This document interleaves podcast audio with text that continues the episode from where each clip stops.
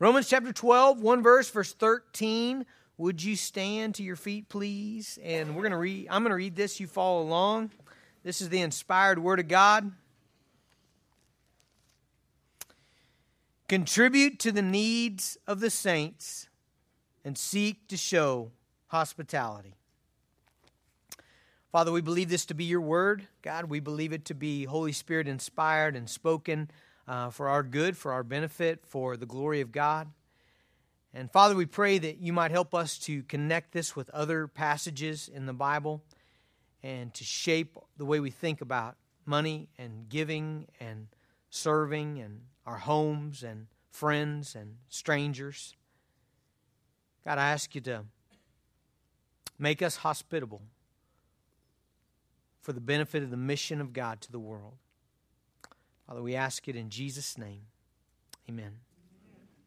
So, if you remember how Romans is set up, the first 11 chapters are very doctrinal. In other words, they're telling us this is who God is, this is what God has done. And then, chapter 12, we have a shift, okay? That chapter 12 is if this is who God is and this is what God's done, then how do I respond, right? And so, Romans 12 1 starts out like this it says, uh, I appeal to you, therefore, brothers, by the mercies of God to present your bodies as a living sacrifice. I appeal to you by the mercies of God, present your bodies as a living sacrifice. And so the way Paul starts it out is he says, okay, man, if, if we've been won over by the mercies of God, like if, if we have embraced the mercies of God, if we've embraced the fact that we were rebel sinners, we were transgressors, didn't want God, weren't really interested in God, we're only interested in ourselves and in our flesh and going the wrong way, we didn't want heaven, we didn't want anything to do with God, and God reached down in mercy he reached down in mercy and He scooped us out of sin. He sent His Son, Jesus, to die on our behalf, to live the life we couldn't live, and to die a death on our behalf in order to redeem us out of sin, to save us out of sin, and to join us to the one who is resurrection and life, Jesus Christ, to transform us and make us new on the inside. If, if you're a believer in that, okay, then basically you've said yes to the mercies of God. I believe who God is, I believe in His mercy, His incredible mercy to me. And therefore, Paul says, by the mercies of God, Present your bodies as a living sacrifice. In other words, what should you do if you believe in the mercies of God? I mean, you should offer your life over. Not, not as a payback thing. Well, God, you gave me this, so I'm going to give you. No, no, no, no. You can't pay God back. Not as a begrudging, well, he's done so much for me. We ought to do a little for him, you know? No. If you believe the mercies of God, then you're like, man, I, I trust him. I trust the God of the universe. I'm all in on who he is and who he's been for me. I'm convinced of his mercy mercy, and therefore I don't want my life anymore. I want His. I, I, I want to live for Him. And so I'm handing my life as a living sacrifice. Now, the question would be asked well, what does that look like? That's Romans 12, right? So, so in the last couple weeks, we've been looking at what does that look like? Well, verse 9, let love be genuine, abhor what is evil, hold fast to what is good, love one another with brotherly affection, outdo one another in showing honor. Don't be slothful in zeal. Serve the Lord, be fervent in spirit, rejoice in hope, be patient in tribulation, be constant in, in prayer. Those are all ways, practical ways that we offer ourselves as a living sacrifice. And then today, this morning, we have verse 13. So if we're in on the mercies of God, if we believe, man, I believe God has reached down in mercy and given me life, and His way is life, and He is life. If I believe that, then verse 13, I will contribute to the needs of the saints and seek to show hospitality. Now, we see this happening in a real way in the early church, okay? It's kind of cool to not only see a command, but like, man, is anybody living this out? You bet they are. Uh, Acts chapter 2, we see uh, the church begin in Acts chapter 2. So the Holy Spirit falls, all these people are saved, they gather together as a church, and here's what happens. Verse 45. And they were selling their possessions and belongings and distributing the proceeds to all as any had need. And day by day, attending the temple together, breaking bread in their homes, they received their food with glad and generous hearts, praising God, having favor with all people. And the Lord added to their number day by day those who are being saved. Man, what's happening in the early church? Man, they're coming together and they're recognizing need in one another and they're sharing their possessions and they're coming, they're, they're sharing their homes and they're gathering together and encouraging. And man, God is exploding in growth the early church. We go a couple chapters later. You're like, hey, this fizzle out? Not really. Okay, Acts chapter 4, verse 34. Here's an amazing statement. It says, There was not a needy person among them. For as many as were owners of lands or houses sold them and brought the proceeds of what was sold, laid it at the apostles' feet, and it was distributed to each as any had need. Man, these are need meeting people. These are people who share their resources. This, this is an example of, of biblical love coming out Okay, it's an example of what Jesus did for us. In 2 Corinthians chapter 8, verse 9, here, here's one of the greatest verses on giving in the Bible. It says, For you know the grace of our Lord Jesus Christ, that though he was rich, we all in agreement there? He was rich, right? Jesus owned the heavens and the earth. All things are his. He, he, he, he, he's creator, he's sustainer, he's owner of all things. And it says in verse 9, You know the grace of our Lord Jesus Christ, that though he was rich, yet for your sake, he became poor, so that you by his poverty might become rich. And the early church was absolutely in on that. Now, what we need to do, and I'm going to try to do this quickly. I did not do it as quick in the 8:30 service, and I regretted having only seven minutes for the last half of my sermon. So, trying to do better. And uh, so, what we need to do is lay a foundation. What is a foundation that we can look at? Not just this verse. You know, it just says the, the, the, the phrase contribute to the needs of the saints. Well, okay, what's a foundation that would make us generous people? Okay, so we've already talked about the first thing. Now, the first thing is We've been given much, okay? We are the people who are recipients of the grace of God. God reached down to a bunch of folks who were headed straight to hell, and He plucked us out of that, and He put us in Christ, and He's given us the riches of the kingdom. He's made us heirs with Jesus of a new heavens and a new earth forever and ever, okay? So we are people who've received much. Number two, we are stewards, okay? What do you own? Nothing. Now, I know we don't believe that always in our hearts. We don't act like that anyway. Okay, but Psalm 24 1 says, The earth is the Lord's and all it contains. Okay, the earth is the Lord's and all it contains. Paul says in 1 Corinthians 4 7, he says, What do I have that I haven't been given? You know what? What do I got? Money, resources, time, the, the mind I've been given, the body I've been given, the opportunities I've been given, the place I was born, the family I was born into, the, the, the resources, all of that. What did I do on my own? Zip. Paul says, nothing. Everything you have, you've been given. Okay? Now, what that makes us is a steward. Okay? A steward is someone who's in charge of what somebody else is. So it's all God's. Literally, it's all God's. And so I am, I am stewarding it for God. Now, because of that, you've got all these cool parables in the New Testament about being a steward. Let me see if you recognize this one, one of the most famous, parable of the talents, right? So it's a parable about a master getting ready to go on a long trip. So he calls three of his servants and he's, he gives one here. I'm giving you 10 talents. I'm giving you five. And by the way, talent is not like, uh, you know, hey, I can dance or I can sing. You know, a talent is a, is a amount of money, okay? It's like gold. So yeah, I didn't think I could dance, did you, huh? You saw just a little glimpse. It gets better as it goes on. You probably never see it. But anyway, so it's amount of money, all right? So he gives one ten, he gives another five, he gives another one. And he says, All right, I want you to go and, and invest this and, and, work hard. And, I, and when I come back, I'll expect a return. And so he goes off and he comes back. And when he comes back, the guy who has 10, he's, he's worked really hard. He's invested what the master gave him. He presents him 20. You know, here, you gave me 10, here's the 10 you gave me, here's 10 more. The master says, Well done, good and faithful servant. You've been faithful little. Enter into the joy of, of the rest of the master and he gets, says same thing to the guy who had five, and he gets five more. Another guy had one. He's like, you know what? I don't think much of you. You're kind of a crooked guy. You're kind of, you know, bad. I, I never liked you anyway. I didn't trust you. I was kind of afraid of you. So I just went and dug a hole, put mine in there. Here, here's what you have back. Man, it did not go well for that guy, right? You know why? Because that guy didn't take care of what the master had given him. Okay? And so, what we understand as New Testament believers is we are stewards and we are responsible like right now, the master's still away. We do whatever we want, right?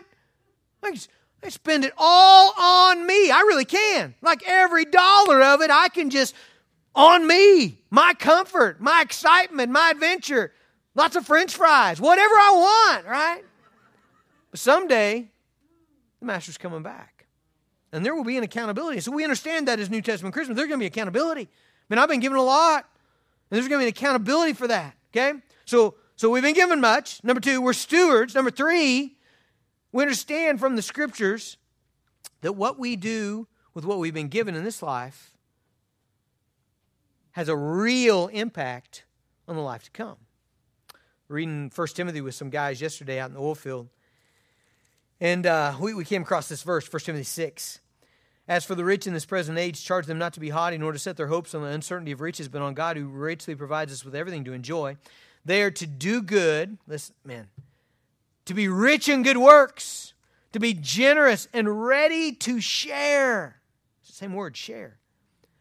And then here's the kicker thus storing up treasure for themselves as a good foundation for the future, so that they may take hold of that which is truly life. What you do with God, with what God's given you now, is, is affecting what's coming for you in the future. If you ever read the Gospel of Luke, Luke is strong on this principle. Um, many, many of the verses that we, we build this theology of giving are in Luke. Luke 12 33. Sell your possessions and give to the needy. There it is, give to the needy. Provide yourselves. So if you sell your possessions, give to the needy, here's what you're doing. You're providing yourselves with money bags that do not grow old, with a treasure in the heavens that does not fail, where no thief approaches and no moth destroys. For where your treasure is, there will your heart be also money bags that don't grow old in the heavens. You see that? What you with with what God's given you here affects there.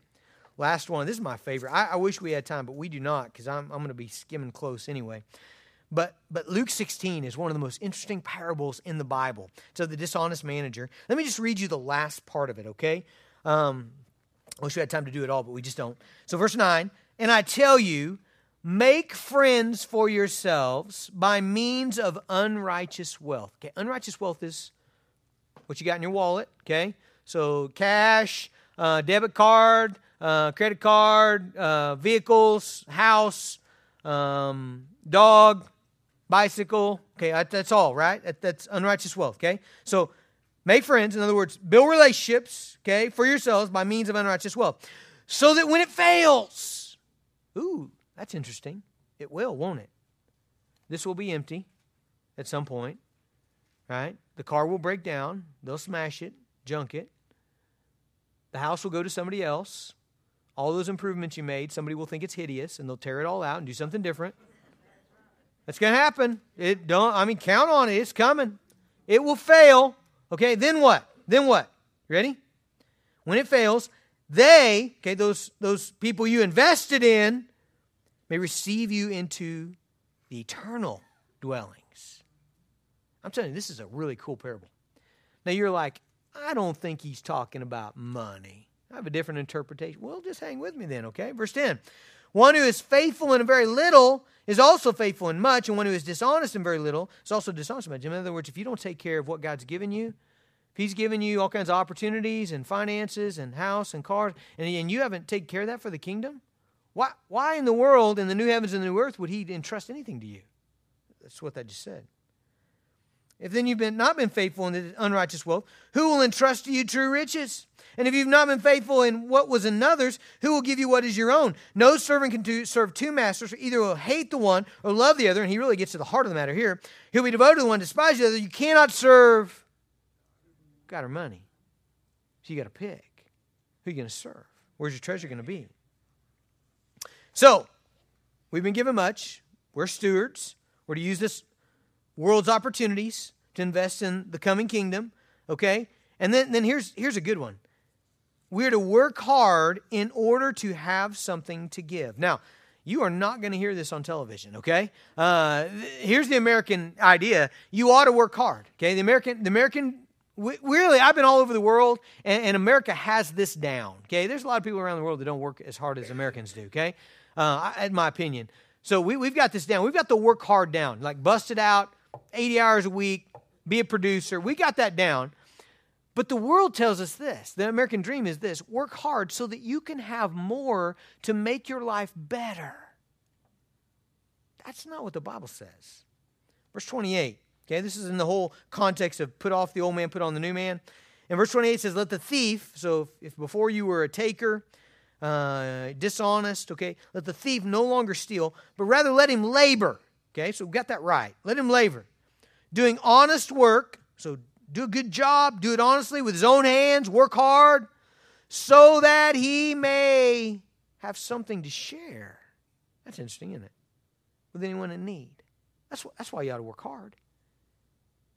That's, that is contrary to the American dream. Working hard to accumulate so that you have something to share. Uh, we just don't usually think that way. Okay, so those are our foundational principles. There's more, but those are the ones we're going to deal with. Okay, so we've been given much. We're stewards. We're to use this opportunity for the coming kingdom investment. Um, we're to work hard in order that we have something to give. Now, here's the question that always comes up. I hardly ever deal with it. I decided I'm going to today. Okay, I thought we had such a short verse. I thought I'll deal with that today, but it turned out to be a long sermon. So, um, how much? How much? I mean, that always that. Okay, here's the answer to how much. Okay, I, I, I think this is the best way to answer that. Is 2 Corinthians 9 7. It says this. Each one must give as he has made up his mind, not reluctantly or under compulsion, for God loves a cheerful giver. So, how much should you give? Well, that should be a matter between you and the Lord in which you prayerfully consider what God has done, what God has given, your opportunities, and then you should be able to give in a joyful, cheerful, can't wait, excited way. That's God's plan for New Testament giving. Okay? Now, many of you are going to say, well, what about tithe, Pastor? You didn't mention, you're supposed to mention tithe, Pastor. Man, deacons gave you one job and you fail, you know? Um, what about that? Well, let me, let me say this. If, if that helps you to get started, Okay? That helps you get started, have a baseline, 10%. That's what I'm going to try to hit. I think that's fine. I actually think the New Testament to some degree reinforces that in Matthew 23 23, where Jesus is talking to the Pharisees and he says, You know, you've tithed, you know, everything, even the pickles in your garden you tied. That's awesome. But you shouldn't have neglected the weightier things of the law, justice and mercy. And so I think Jesus, in a back kind of backhanded way, um, does affirm that. Okay? But the problem with tithing is, is that if you see it as your minimum monthly payment, you know, or your minimum weekly payment, you've missed the boat. Okay? If, if it's like, all right, we got the electric bill, we got the credit card bill, we got the car vehicle payment, and then we got we got our tithe. Okay? That that is missing the point. And and and really where the tithe goes astray is when God starts prospering us. Okay? So the the more you have, the less it makes sense to tithe. Okay? Now the, I, as I'm, I'm saying, you ought to give more. Actually, okay. So let's let's walk through this. Okay, so you, are newly married, you're in college, and uh, you and your sweetie are going to a little church, and you're like, you know what, we need to tithe, and so you're making five hundred dollars a month, and so you decide, man, we're going to take a face step, we're going to give fifty dollars. You know, we're going to ten percent, we're going to give fifty dollars.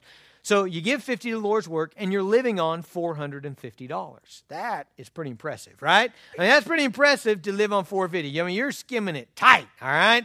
Uh, if you can handle that, okay? Let's say you graduate from college, get your degree, and uh, you get great job, engineer somewhere, whatever, great job. Man, right off the bat, you're making 50000 a year. Let's see, no, I, I, try to make these numbers easy. 5000 a year, uh, 5000 a month. So instead of 500 a month, you're making 5000 a month, so that'd be, what that be, 60000 a year. So making 5000 a month. Okay, now if you stay with your tithe, you're now you're man, you are tithing, you're giving to the Lord your entire income when you're in college, right? Now you're giving five hundred dollars a month. But actually you're but now you're living on four thousand five hundred. You're living on four hundred fifty, now you're living on four thousand five hundred. Okay, let's let's expand that even further. Now, this may not happen, okay? Actually, the way the oil field is, is probably not happening at all right now. But three years ago, this would have made sense to maybe some people. Let's say the Lord prospers you and you're making 10000 a month. You're making 120000 a year. Let's say you keep tithing. Well, now you're, some of you are going, wow. now, now you're giving a thousand a month. A thousand a month. You're giving twice your in your entire income is when you're in college. But you're also living on 9000 a month. Are, are, you seeing where the tithe begins to break down? You know, where that principle, which I, I, think, I think it's, I think that's why the New Testament gives us examples like 2 Corinthians 8. Okay, here's, here's the stuff the New Testament gives us. Okay, so 2 uh, Corinthians 8, uh, 2. For in a severe test of affliction, their abundance of joy and their extreme poverty have overflowed in a wealth of generosity on their part. You're like, how did that equal up? You know, severe affliction, uh, abundance of joy, extreme poverty, and that overflows in extreme generosity. For they gave according to their means, as I can testify, beyond their means, of their own free will, begging us earnestly for the favor of taking part in the relief of the saints. Okay? What's the most famous passage in the New Testament about giving? You know it, right? Widow. Nobody yelled it out. Widow's mite, right? So, Luke 21, Jesus looked up and saw the rich putting their gifts into the offering box, and a poor widow put in two small copper coins. And he said, Truly, I tell you, this poor widow put in more than all of them, for they all contributed out of their abundance. That's key. Out of their abundance. That's, that's where the tie starts breaking down. But she, out of her poverty, put in all she had to live on. Why does Jesus recognize that lady? Why? She's not giving out of abundance. She's, she's, what's she living on? Faith. right? She gave her last two coins. What's she living on? Faith alone, right? That, that's what Jesus commends. So, you know, think about this. I was trying to think of an illustration. I think I failed. Let me throw this one out to you. So, so we're trying to illustrate why, why the tithe doesn't work as, as you make more and more money. So, I was trying to think of an illustration. The only one I could think of was maybe food, okay?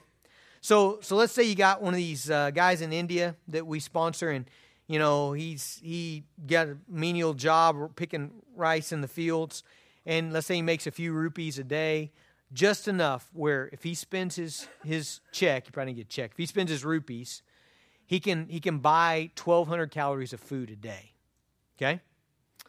So what happens if some rich motel guy finds him in the field, sees his potential, puts him in a great opportunity, builds his way up. Now he's making hundreds of thousands of rupees a day. Let's say now he's got the capacity to literally spend his rupees and buy 10,000 calories of food a day. Now, let me ask you a simple question Should he eat all those? I mean, he, yeah, yeah, okay, someone said yeah. If he does, he will be Dr. Kirkendall's best friend.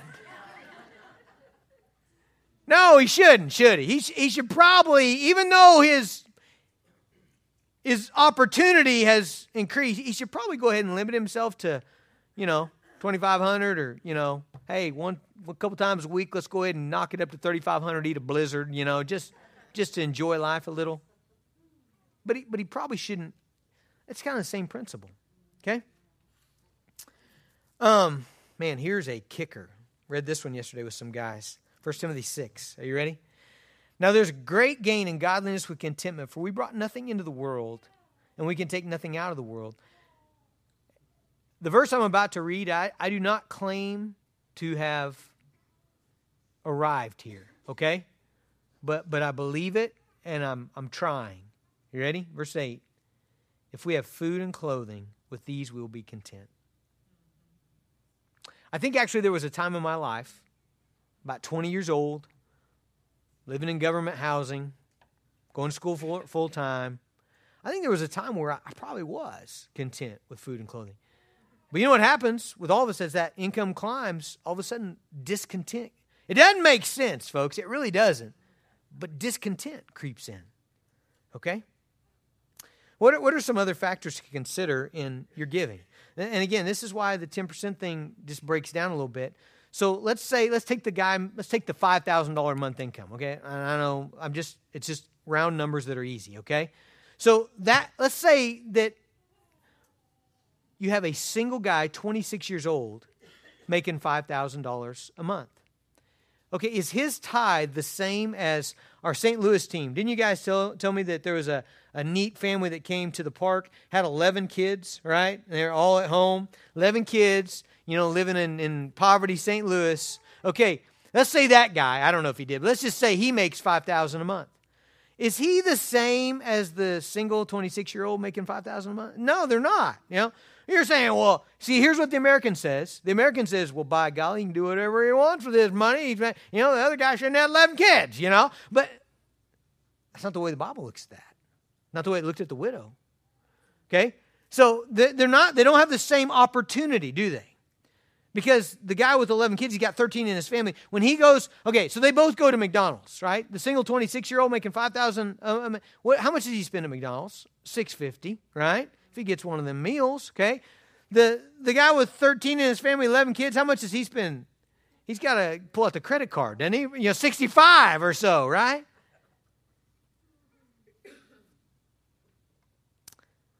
So, you should purpose in your heart between you and the Lord to give. Now, how are we going to give generously? Here's a couple things, real quick. You can't spend it all. I, I believe the American church is plagued with people who are genuinely born again. Like God has their heart.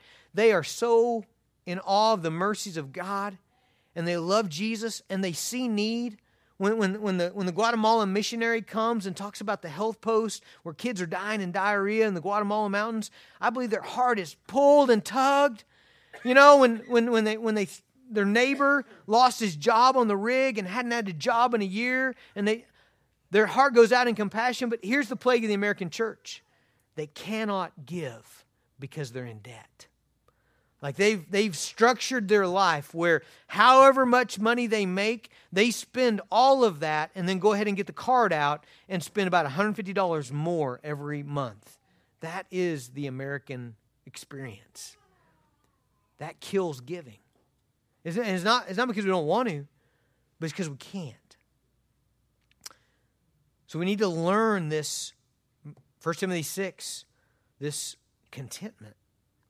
That's the only way you arrive at these great stories. George Mueller gives away 92% of his income, lives on 8%. By the way, when I, when I say guys like that, you know, that lived long ago, I think we're all like, well, there aren't any of those today. There are those people today. I know somebody, I know a family. I, I may know a couple, but I've not had the courage to ask. I've only had the courage to ask one. Okay, but I know I know at least one family because I, I just in a moment of kind of spontaneity. I have those sometimes where eh, after the question comes out, I'm like, you probably shouldn't have done that, you know. But I ask, you know. I don't know what anybody gives, but I, I, I just I, I, know this family, and, and I projected in my mind. I kind of think I had a good guess of what they made, and, and then I kind of had a good guess of what they spent just by looking at their life. And so I asked them one day. I'd say, hey, if you don't mind, and you don't have to tell me, and you know, but how much of your income do you live on, and how much do you give away? And they, they live on about 30% of their income and they give the rest away. That's real live people. Like I shook their hand. That's cool. Can everybody do that? Probably not. That family in East St. Louis with 11 kids, unless they're going to starve the little critters, they probably can't do that, you know? But, but I mean, like that does happen, right? God can do that. And so, verse 13, contribute to the needs of the saints. Now, Here's a, here's a question you're going to ask, I bet, as we look at this. Contribute to the needs of the saints. Who are the saints? Those are believers, okay? How do we know which needs to meet? Okay, well, let's, let's, let's talk about that. So Titus is, is kind of a verse I like about that because Titus 3.14 says, let, let our people, the church, learn to devote themselves to good works so as to help cases of urgent need and not be unfruitful. So, again, what, what is an urgent need? How do we know that? Well, first of all, please don't surround yourself with people that don't have needs, financial needs. I think that's one of the mistakes that we can make is we can only look for friends and a circle. I mean, it's really possible in our day and age to only run with people that don't have any financial needs. Like, like that's possible to do. I don't think that's right. Uh, now everybody has needs, right? Like the guy that's got all kinds of money, he still has a need for the gospel. He just like everybody else, he still has a need for Christ-centered relationships. He still has a need for wisdom. He still has a need for you know someone to encourage him in his marriage. I'm not saying people rich people don't have needs, but I am saying I don't think it's healthy, and I don't think it's biblical to only surround yourself with people that don't have financial need. And so I think we should be able to see those needs, and then as we see those needs, here's what I believe we should ask. First question: Is this emergency relief? or is this the consequences of unwise living? Okay, that makes a difference right away. Is this emergency relief? Is this the consequences of unwise living? Now, what some of you are going to do is you're going to jump to the next step, and I did not say this, and you're going to jump to the step that says, if it's unwise living, then I'm not going to help them. I don't do that. Let me tell you why you shouldn't do that. If you only help people who are hardworking, good decision makers, unless something drastically happens in our country, you're not going to help very many people at all your whole life. Okay? You know why? Because People that are hard workers and good decision makers many times aren't in need. You know, they just aren't. Even in tragedies. I mean, how, many people did we know who went through the Woodward tornado, got their house blown away, but they were they'd been hardworking, they'd been good decision makers, they had insurance, and you know they came away built a better house, you know, than before. You know, went and put in the pool while they were at it. You know, I mean, so even in our day and age, sometimes you know that that you're not it's not going to help people. And, and so instead, think of it this way: it just changes things, and then you begin to ask more questions. What's really good for their soul? So, so how can I help in a way that's good for their soul. How can I help in a way that makes a maximum impact? Man, that's every week we're we're meeting with 10, 15 people a week on, on just looking at their finances, looking at their, their life situation, see if the church can help them. And one of the one of the things we do is how can we make a maximum impact here? Not, not a little, little impact. How can we really help your life? How can we help in a way that doesn't create lifelong dependency? We don't want to do that. We don't want to help you in a way that just you know keeps you in the spot you're at forever. No, we want you, we want you to go forward. How can we help in a way that includes friendship and spiritual investment? and wise habit. I mean, how can we not just give money, but how can we actually be a part of your life and help you go forward? So, those are all questions that have to be asked when we are obeying the command to contribute to the needs of the saints. Okay? Part two. This is unfortunate, isn't it? Okay, part two, which is really just as important and long, but I'm not going to have time. Seek to show hospitality. Seek to show, okay, now, what is hospitality?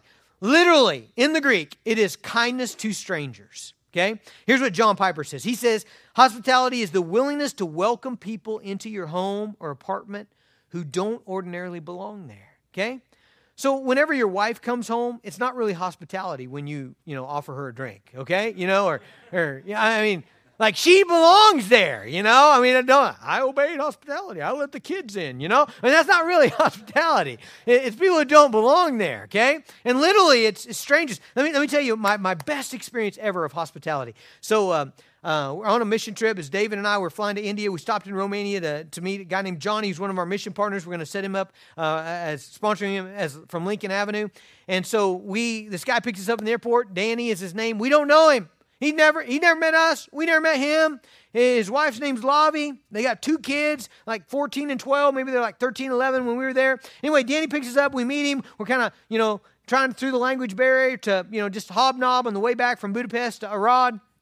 And we get there. He takes us to his house. You know, I kind of think we're just going to get a motel or whatever. He takes us to his house and, and insists on that we stay there with them. And his wife has a meal for us, and just sweet lady, sweet kids. We have a great, you know, we're getting ready to go to bed. Uh, Dave's sitting over on the, have one couch, and that's the only really piece of furniture. And I'm, I'm sitting on the floor, like on a pillow, and we're just like, hey, this is great. We're right here. No, no, no, no, no. I mean, they weren't having it. They, they make their kids, they, their kids each have a bed. They make their kids get into one twin bed together, like 14. I mean, it's the smallest bed I've ever seen. They're, they're like cuddle, you know, right there together so that that frees up one of the kids' beds for one of us. And then he and his wife say, We're sleeping on the couch. And again, it's not like one's on this couch, one's on this. No, they're like together on the couch, you know? And, and we were like having none of it. We're like, Absolutely not. We are not doing that. We're here, you know? And, and you can't hardly move. Uh, I mean, Dave was on the couch. How are you going to move that guy off the couch? I mean, they couldn't force us, you know? But here's what they did they just like stood there you know, and just like, no, you know, they're like gonna cry, you know, and we're, it's like 12 o'clock at night, and we're like, okay, you know. And, and, I mean, they weren't having it. They and they did that for like three nights, you know. In the early morning, she'd wake up before they both went to, to work, and she'd make this huge breakfast, fresh vegetables. I mean, hospitable. They did not know us. Keep in mind, I don't know how much they made, but I do know that the average Romanian who has a college education and works as a professional makes about $350 a month. That's hospitality to strangers. Now, is it just strangers? No. 1 Peter 4, 4 9, in the midst of talking about the church, talking about loving one another, verse 9 says, Show hospitality to one another without grumbling, as each has received a gift, spiritual gift, use it to serve one another. We've already looked at the spiritual gifts passages. This, this is part of our ministry to one another, is hospitality bringing people into our lives, bringing people into our homes, okay? That's part of being hospitable. Now, the best part of this verse is the word show. I think it's a bad translation. I wish they'd have done it different. Because when I looked up that show hospitality, when I looked that up in the, my Greek dictionary, here is what it said. Okay, this is the first definition in the Greek definition that dictionary. To move rapidly and decisively toward an objective, to pursue. That's that word. So, what it's telling us is, saints, you ought to move rapidly and decisively toward hospitality. That is the opposite of what happens, is it not? let me let me reenact what happens most of the time with hospitality. Okay, husband and wife walking out of church. Do you want to have anybody over? Not really. It's uh, the house is not very clean. If you want to, I guess, but we just did three months ago. That's good, isn't it? You know. Let's do it next week. I'm really tired. I think I need a nap. Right? I mean, that's the way it goes most of the time. That is neither rapid nor decisive, okay? So, so in order to be rapid and decisive, in other words, this is something you ought to pursue. You got to chase it, all right? Think of a think of a think of a cheetah chasing a gazelle. He got his eye. He's playing this thing out. He, he is moving rapidly and decisively toward the goal. What do you got to do? Man, you got to think about this. You got to plan this. You got to strategize this. This can't, I mean, sometimes maybe it's a, an afterthought and just it pops up, but you got to be ready for hospitality. You got to have bought some paper plates and some paper silverware, you know, plastic silverware, have them in the in the cabinet ready for company to go over. Have some hot dogs in the fridge ready to, to grill them up. You got you got to be ready for this, okay? Now here's what happens, okay? We, we say, well, I'm not picked up. The house is not picked up. I haven't picked up. Listen, I, have talked with person after person. It usually comes up when I'm talking about small groups. You know, hey, have you considered being a small group leader? Hey, have you considered opening up your home for small groups? And here's what happens over and over and over again. Okay, and we got to deal with this today. Okay, Lincoln, we got we got a month or so before small groups, so we just got to nail this down today. Okay, we got to get over Somehow, somehow, today it's got to end feeling like our house has to look like something out of Southern living in order to have people over, okay? Let me tell you a little something about Southern living, okay? Those houses are not real. Nobody lives there. You didn't know it.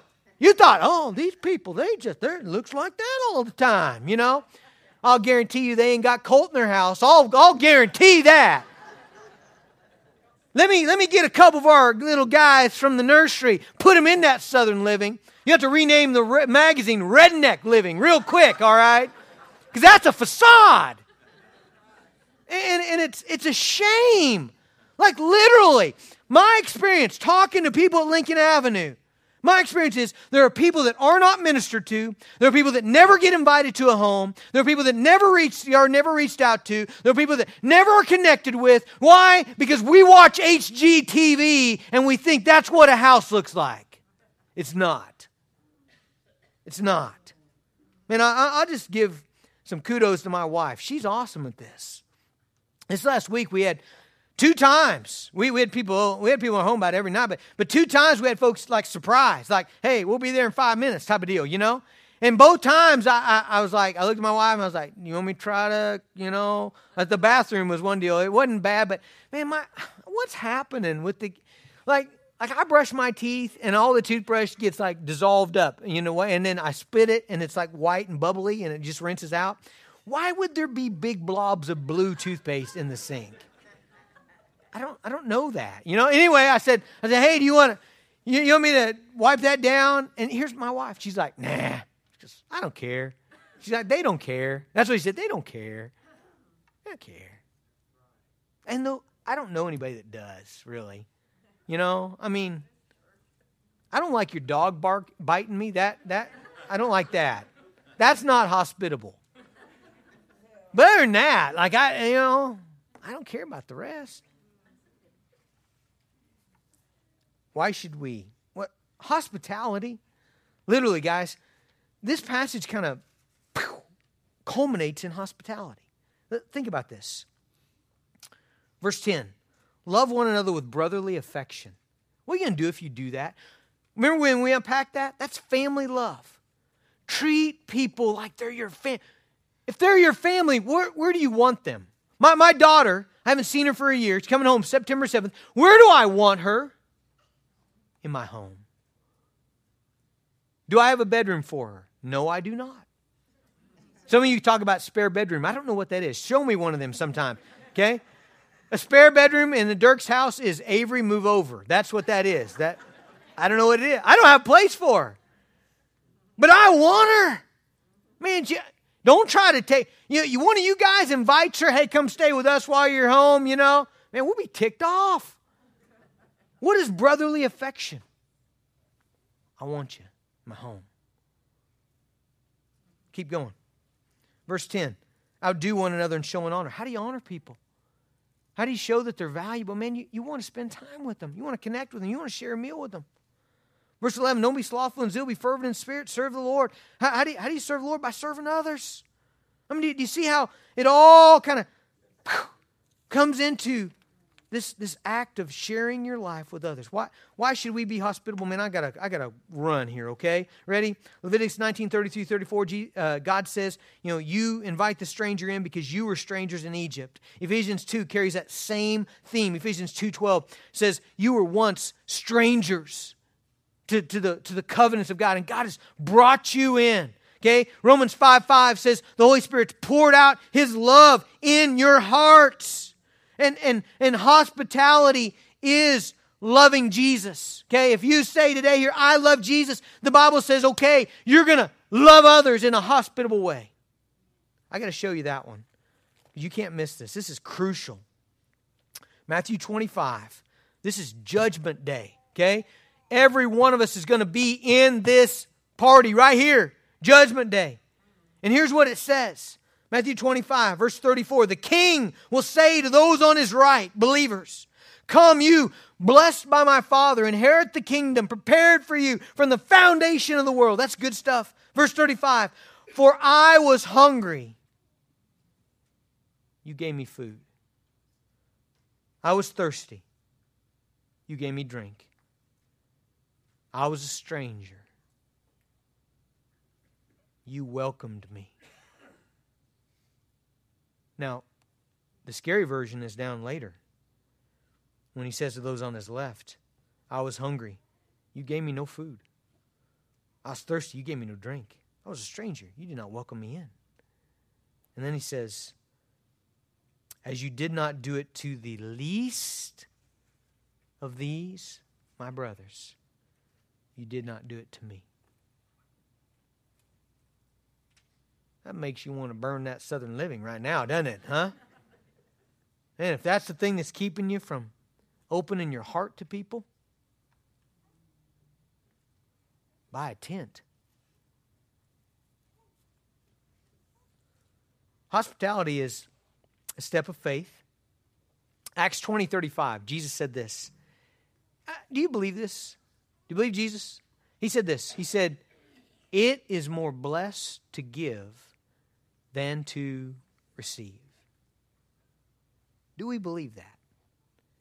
You see, if, if we spend it all on us, we don't believe that. Because I guarantee every one of us is going for blessed, right? There's nobody in here that says, I want to be not blessed. I'm working real hard to be not blessed. No. We all want blessing. Well, Jesus says it's, it's more blessed. There's more joy for your soul. There's more satisfaction for your soul in opening your heart up to people, in giving.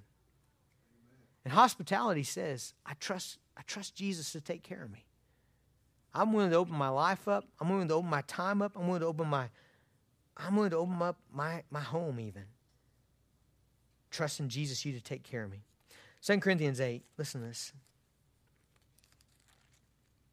9, sorry, 9 8. And God is able to make all grace abound to you, so that having all sufficiency in all things, at all times, you may abound in every good work. He says, I'll, I'll make, I'll supply it all for the good works. He doesn't say I'll supply it all for your comfort. He says, man, as long as you're willing to run in good works, I'll make sure I keep giving you what you need to do it. That's what he says. God is able. God is able. Hospitality is deeply connected to the mission of God. You remember when Jesus sent out the disciples to share the gospel with the world? What did he do? Did, did he say, hey, take you a snack? You know, here's a little money, and here's your Super 8 card. Be sure to use it. We get extra points. He didn't say that, did he? You, do you remember what he said? Don't take anything. Now, as you go, look, look for people that are people of peace. They'll welcome you in their home. That's how the gospel literally spread around the world. Was that right there? You know, think about think about Think about where people met Jesus in the New Testament. Okay? How about Matthew? Ex tax collector gets saved. What's the first thing he does? Throws a party, invites all his friends to his house to meet Jesus. Mary Martha opened their home again and again and again and again and again to the disciples and Jesus and everybody who's with them. Their brother gets ends up getting raised from the dead, by the way. Pretty cool deal. Pretty cool story. How about Zacchaeus? He doesn't even invite Jesus, right? Jesus invites himself. Hey, Zacchaeus, I'm going to your house today. He is thrilled. Stands up in the middle of dinner, publicly repents. Man, how about those folks in Capernaum? Some of you had some bad small group experiences, you know? Somebody sat on your table. They'd been on that 10,000 calorie plan, busted it, your end table. How about those folks in Capernaum? Invited Jesus in. All of his friends came, packed the whole house out, no more room. All of a sudden, there's a scratching in the roof. Four dudes tell, tear their roof off to get their friend has that anything? Has that ever happened in one of our small groups? Peter's mother-in-law. Here's what Steve Childers says. He says, "Hospitality will be the evangelistic strategy of the 21st century in America." In America, he says, "No longer are the big crusades successful. Have you noticed that? Don't have a whole lot of those anymore. Big in the 50s, 60s, 70s. Not not much anymore.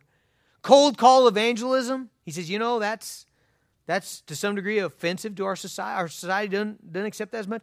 But here's what he said. Here's what he said. He said, sharing Christ in your backyard. This is a summary. He didn't these these are my words. Sharing Christ in your backyard over burgers and around your table with ice cream. Americans will respond to that. And they will. So what do we got to do? We got to shift our life, okay? As long as it's about us. As long as we look at our life that way, you know, yeah, that's gonna it's not it's gonna keep us from having people in our homes because if they're there, we can't veg. Isn't that what everybody says they want to do? I, I just want to veg. You know, I, I just I just want to lay on the couch. I want to have the remote all to myself. I, I want to scroll through Facebook for the 87th time looking desperately for something new and interesting. We can't do it. If we have them, if we have them in our house, we got to listen. We got, we got to pay attention. We got to encourage. We got to serve. We got to pray. We got to counsel. We got to be patient. They're going to be annoying to some degree. We, we had a family in our house this, this week, and we are actually in the backyard, and their, their little guy, he was mauling our cat, like, like mauling him, you know? I mean, it's, it's, it's, it's quite a deal. Some of you cat lovers, you'd have been greatly disturbed. It was a joy of my week, you know? I was just like, go at it, dude.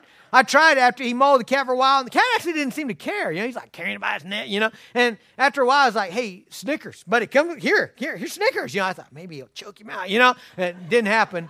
Uh, but some of you, that's going to be a big deal, you know, because people get in your house and they're like, you know, he's sitting in grandpa's chair. You know, I mean, that's kind of stuff. But listen, it's not about me. Isn't it? Don't we believe? Isn't it about King Jesus, the owner and sustainer and creator of the universe, the giver of everything, who, who gave you the oxygen you just breathed in? It, it's not about me. It's not about my evening or my food or my clean house or my time or my downtime or my me time. And, and let me just ask you this a life focused around your comforts, is that on a long term scale? Is that really satisfying? I was trying to think as I look back over 20 years, good friends in our home, acquaintances, homeless people, people traveling through. I can't remember once when I said, Boy, that was a waste of time. I can't, I, I can't even remember once that it was miserable. Or I really, I can remember some times where I like, when are these folks going to leave? You know, I we got to get the kids. Bit. I mean, that's true. That's true. But I, but I can't remember a time where my soul was not enriched. I just think Jesus is right on this deal. Let's trust Him. Father in heaven, help us, God, to open our hearts to people. God, help us to open our, our resources to the needs of others. God, help us to open our homes. God help us. In Jesus' name, amen.